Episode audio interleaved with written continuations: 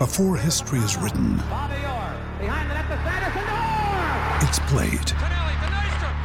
Before it's frozen in time, it's fought one shift at a time.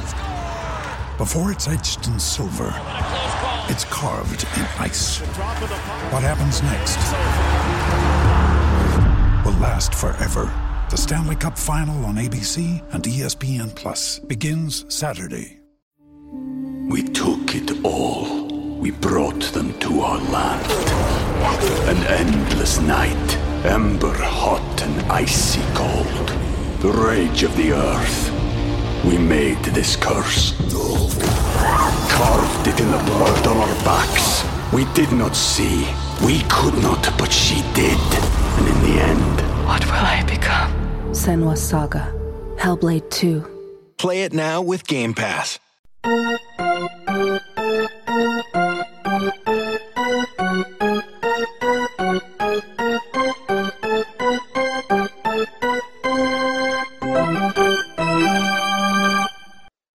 Back, everybody, to another episode of the podcast to be named later. I am Noah Hiles. He is. Alex Stump. And Alex, we never gave a proper burial to your Oakland A's uh, on the show last time when they were eliminated. And now, Oh yeah, I was supposed to go biblical. yeah, you were.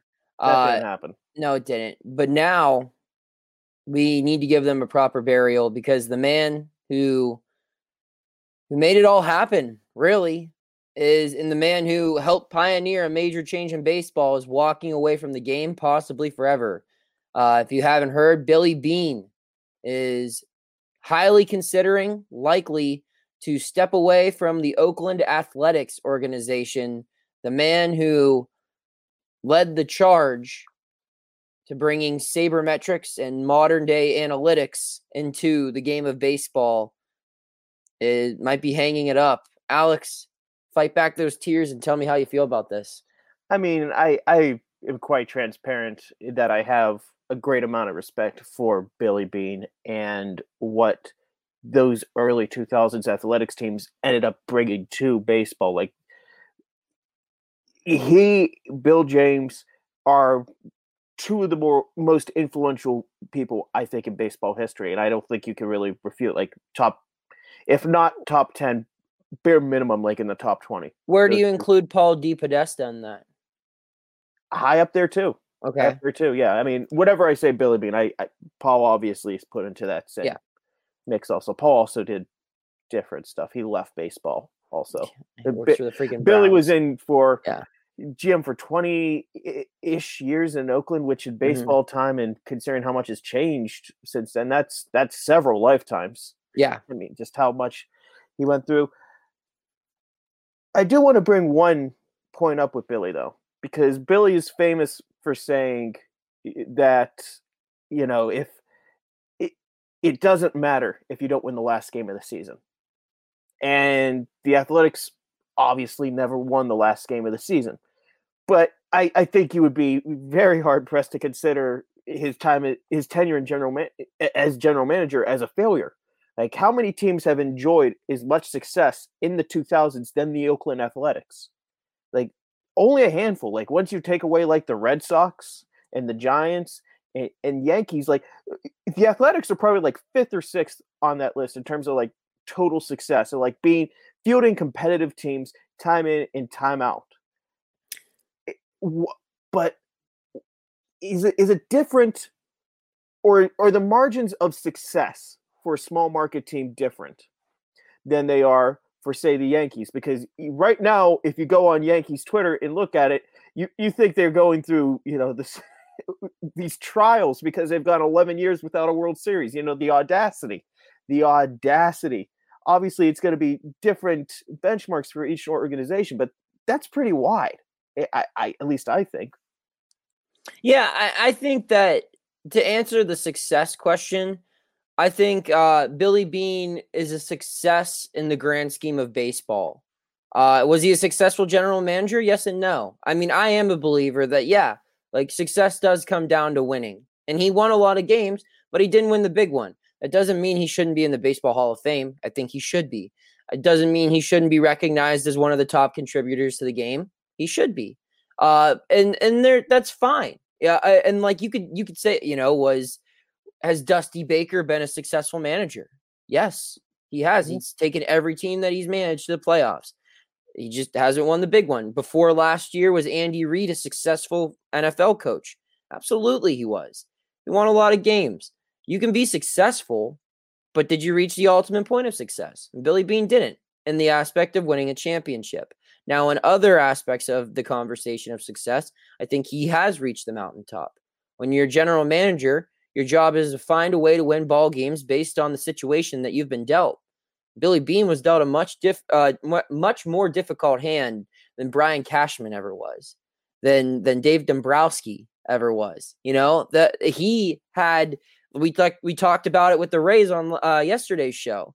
How the Rays have to work twice as hard to get seventy five percent of the results, and Billy Beane falls into that category. Hell, Billy Billy Beane walked so the Rays could run. He did. He yeah. he showed how you can still find a way to compete, and you you know, and you don't have to just sit there and be the farm system for eight or nine teams and let them do all the winning. He found a way to get innovative. He found a way to delegate. He found a way to trust other people and get outside the box. He introduced an entirely new aspect to the sport that now is dominated. And it show unfortunately, you know, it's a copycat league and like in the end of the movie Moneyball, the Red Sox who tried to get him said, "Okay, if we can't get him, we're going to hire this other young nerd we know named Theo. And he's going to yep. do exactly what you do. and we're going to use our money on top of that. And they built a powerhouse. And then Theo's done it in Chicago as well. And that's awesome. But Billy Beane, really, I mean, who knows where the game of baseball would be without Billy Beane? Would it be better? Would it be worse? I don't know. I mean, for some people, you could argue it would be worse because I don't know, or, or would maybe be better actually. Like I, I don't know in the sense of this. I don't know if we have the strikeout, walk, home run thing going on if it isn't for Billy Beane. But at the same time, we're still misevaluating players if it isn't for Billy Beane. We're not shifting if it is for Billy Beane. The game doesn't evolve. And I think evolution is good. So overall, my argument would be yes. Like Billy Beane and the Sabermetrics, they have made the game better. Uh, they've made it a lot different and it's it's still ever changing.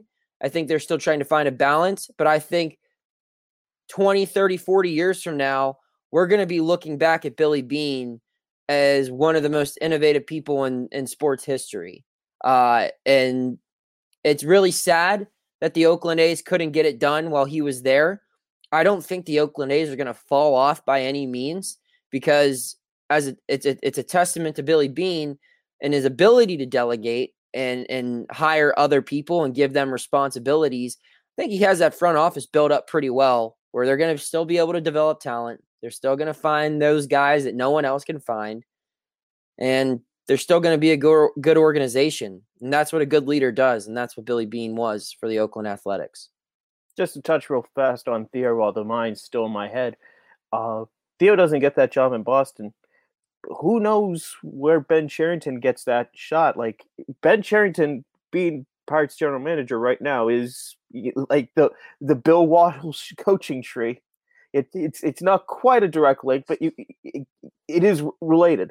It is related, and like you said, we we probably would have been in that that beautiful ignorance of like the 90s ish in terms of player development where or not player development just player evaluation. Like jose osuna would have been looked at as a top prospect. Yes just yes, he is he's big and strong. Yeah, yeah. sold jeans hit some long home runs you know he's got to do great.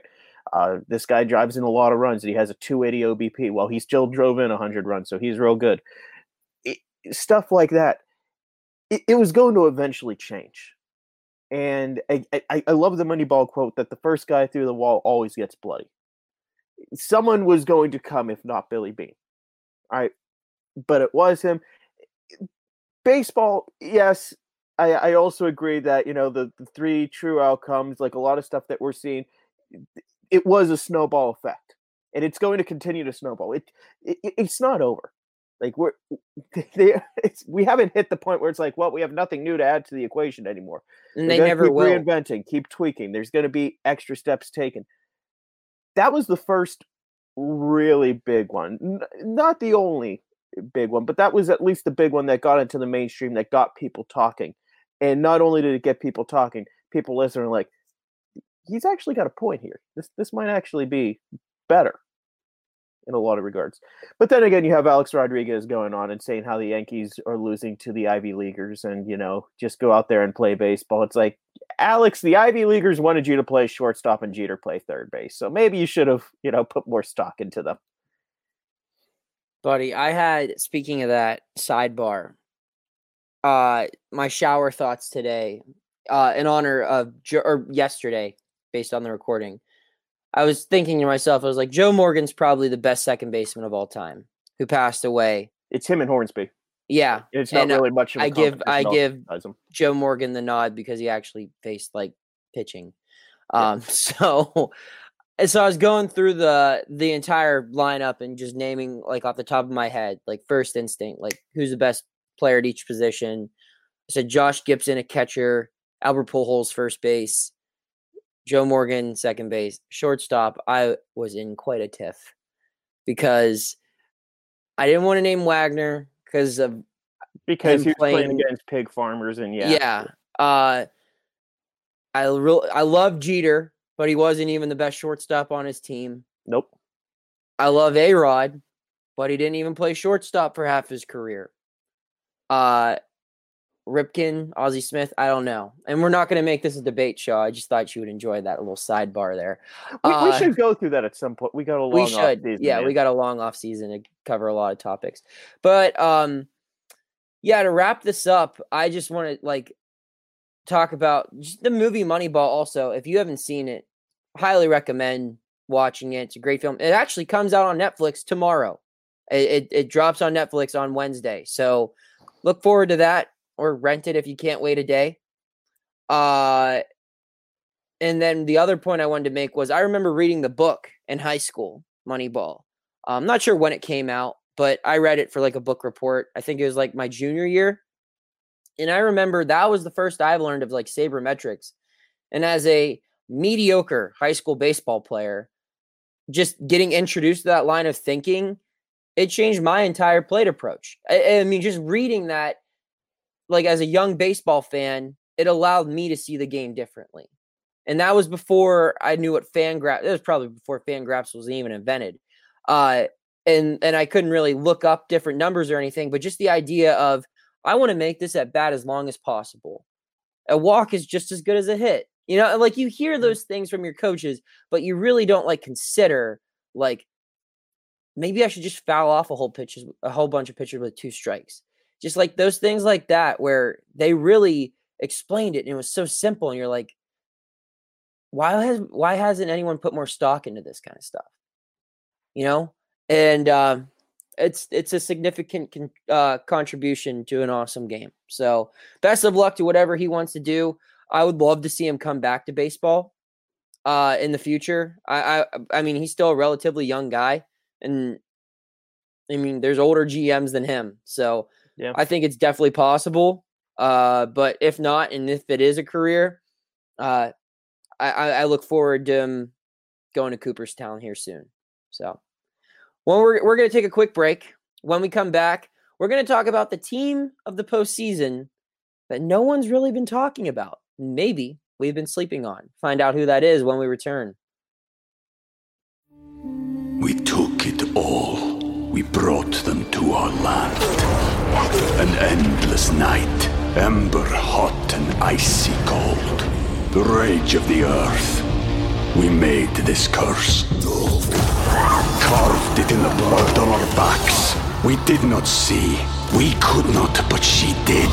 And in the end, What will I become? Senua Saga. Hellblade 2. Play it now with Game Pass.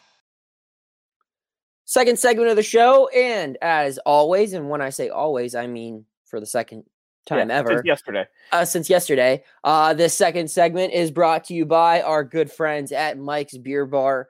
Alex, I- I'm not going to pretend to be Chris Carter and give you the exact numbers, that he does on our live uh, Facebook shows on Friday because I can't remember it, but I think it's like it's like over 80 beers on tap, 55 of them local, something along those lines. I'm just gonna say all of them are are really good, and you need to go down there and check them out. You and I, uh, your first day off of the Major League Baseball season, where did you and I go?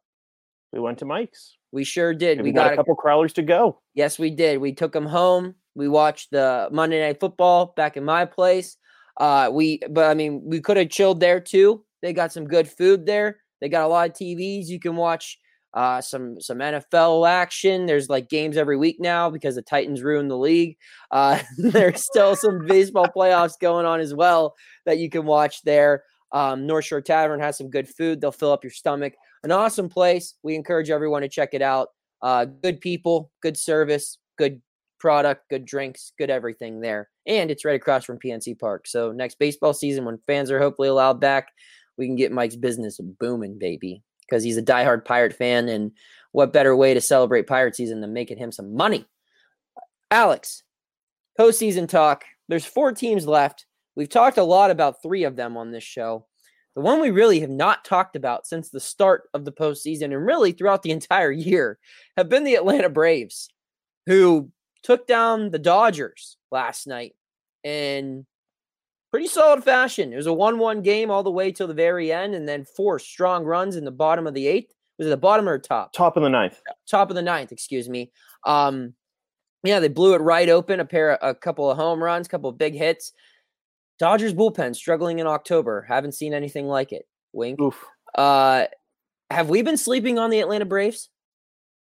I, I think we might have been. I mean, the thing that got me was Austin Riley hitting ninth. And yeah, I know he had a bad year. I know this was a bad year, but this is a really talented kid, and he's your nine hitter. Yeah. Like, yeah, just in general, that's that's a pretty good guy to have right there. And he ends up having the big home run. You know, got the uh, floodgates open. And you know what? This is it, it was one one for most of the game, one run game for most of the game, but it, it always felt like Atlanta was in control against Walker Buehler and against the whole Dodgers uh, lineup in general. Like uh, Max Fried outpitched him, no questions asked. You know, it's it was a really solid showing. I don't even know if they really used all of their A list relievers to get that close win. And I I am ob- we obviously all know in Pittsburgh what Mark Melancon could bring, you know, in the ninth inning. That that's locked down. That's locked down. That's over. There's a lot of talent on this team, especially offensively, that you know they could string hits together. Like at the end, you know, Acuna got the big hit. Or Ozuna uh, followed up with you know the insurance run, and then Ozzy Albies ends it. Like this is a pretty solid young lineup, top to bottom. I mean, they have the National League MVP in their in their lineup. Yeah, I did mention the MVP. And that's the that. thing. He's not even the best hitter on the team. Freddie Freeman is going to win the MVP this year. And if I have to pitch to someone in the part of the order that he's in, I might elect to throw him something over the plate as Rather than opposed to Acuna.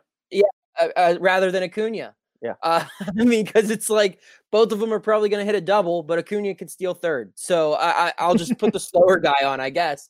And it's not like Fred, but and then their defense is really good. I mean, that right side, I don't know who has better right side defense in the game right now than Freeman and Albies. I mean, that's that's solid. And Swanson's good on the left side there. Uh, I mean, they're just they're loaded from top to bottom. And a big flaw of theirs last year was the starting pitching and the bullpen, and the bullpen has been flawless. Now, granted, Yeah. prior to playing the Dodgers, the two teams they faced in the postseason were the Cincinnati Reds, who scored one run. Is that right? Zero. Zero. Zero. runs. Yeah, they, they didn't Hard even bring the back. Yeah, exactly. So they scored zero runs in that series, and then the Marlins didn't do much else in that series. So, yeah, you know they they didn't really beat some stiff competition, but they look pretty damn impressive in Game One against the Dodgers, and they won their division again. It's a loaded team. And I think we all just assumed that the Dodgers were going to hop, skip all the way into the World Series again. The Braves might have different plans.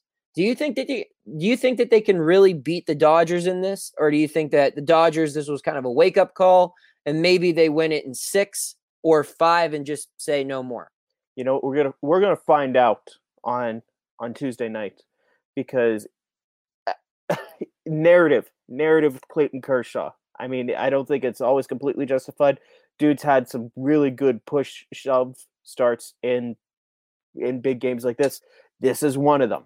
This is huge. He has to find a way to neutralize eh, to neutralize Acuna, to neutralize Ozuna, to neutralize Ozzy Albies, because this is the type of game that we have seen Clayton Kershaw get hit hard.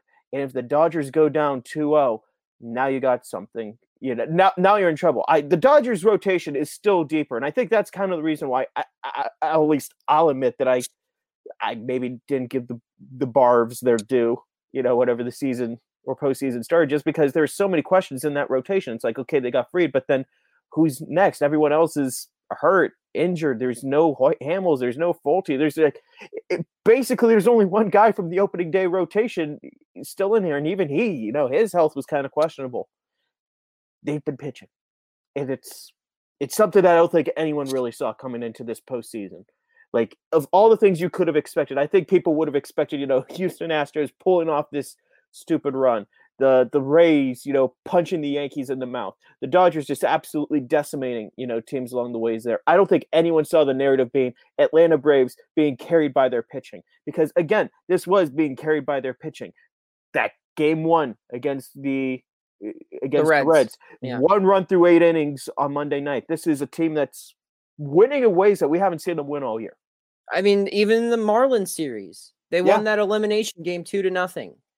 Uh, yeah, they it's impressive. I because like what you said, if if the if you told me the Braves were going to make it to the World Series, which they're three games away from doing that, uh, I would have assumed that they won a whole bunch of nine to seven games, you know, 10 to 10 to six games, yeah. stuff like that. But good for them. Good for them that they have that depth. And that, and that doesn't just come to, I mean, m- mostly it does come to pitchers executing, but it also comes to strategy and knowing when to pull guys when to keep them in, when to go to the matchups, you know, and especially with guys having to face three batters now, it's even a little bit more strategy involved. And so that that goes to props to all the coaching staff and the analytics guys for laying out a solid game plan and executing it to the fullest. So do you think uh so you're still saying Dodgers though? I'm I'm still saying Dodgers, but I might be saying something different tomorrow. Like I'm I'm willing to flip. Like it's this is a big game for Clayton. Like this is I, I I'm not gonna sound like a Skip Bayless type that like his legacy is on the line today, but these are these are the type of starts where if he's ever going to shed this label, and we're at the point with Clayton Kershaw that he's a no doubt a first ballot Hall of Famer. Even if he wins a World Series or two, like they'll say, "Oh, he just got carried," the way that like Justin Verlander got carried by the Astros in 2017. it, it, this is kind of like a legacy type deal right here because not not all of it is justified. He's had some really big starts in the postseason, but you remember the bad ones. You remember the bad ones more than the good ones. Yeah, I mean Kershaw's been pretty good this postseason. I I, I know, but you can't you can't. And Kershaw in the postseason, you could never. T- he could throw eight shutout innings and then come back the next day and be like, "Oh boy, here we go." Yeah, I mean the the thing last year was tough when they brought him in, and it just last year was tough. Any final thoughts, Alex, as we wrap up the show? Uh, I'm also going to be calling them the Barbs from here on out. You can do that. I'm not going to do that. Do you think the Rays could be either one of these teams? Yeah. Both? Like, this is obviously recency bias, but just seeing them how how everyone's performed this year, I think the Rays are the team to beat out of these last four. I still think it's the Dodgers, top to bottom. They're the best team in baseball. You're not going to get much off of that Tampa Bay bullpen. I'm sorry. I, I, I don't disagree with that. I don't disagree with that, and I think the Rays are just playing with a different type of confidence right now. They're fun to watch, man. I don't know who the hell half these guys are, but they're fun to watch. They're powered by a guy named Randy. Yeah, for real. All right. Be sure to subscribe uh, to our podcast content. We've got some big stuff in the works. Uh, big stuff. Can't say much else than that, but big stuff in the works. Um, follow us on all of our social media channels and keep tuning in. Let us know, hey, if you got something you want to hear us talk about, if you don't like hearing the playoff baseball talk, well, too bad. We're going to keep doing that because we like talking playoff baseball and it is our show. But if there are other things you'd like to hear us talk about, maybe international uh, free agency stuff, other things, who knows? Give us a comment, tweet at us, give us some ideas. We'd love for your input. We always welcome it. Until then, we'll see you tomorrow after Clayton Kershaw allows seven runs in two innings.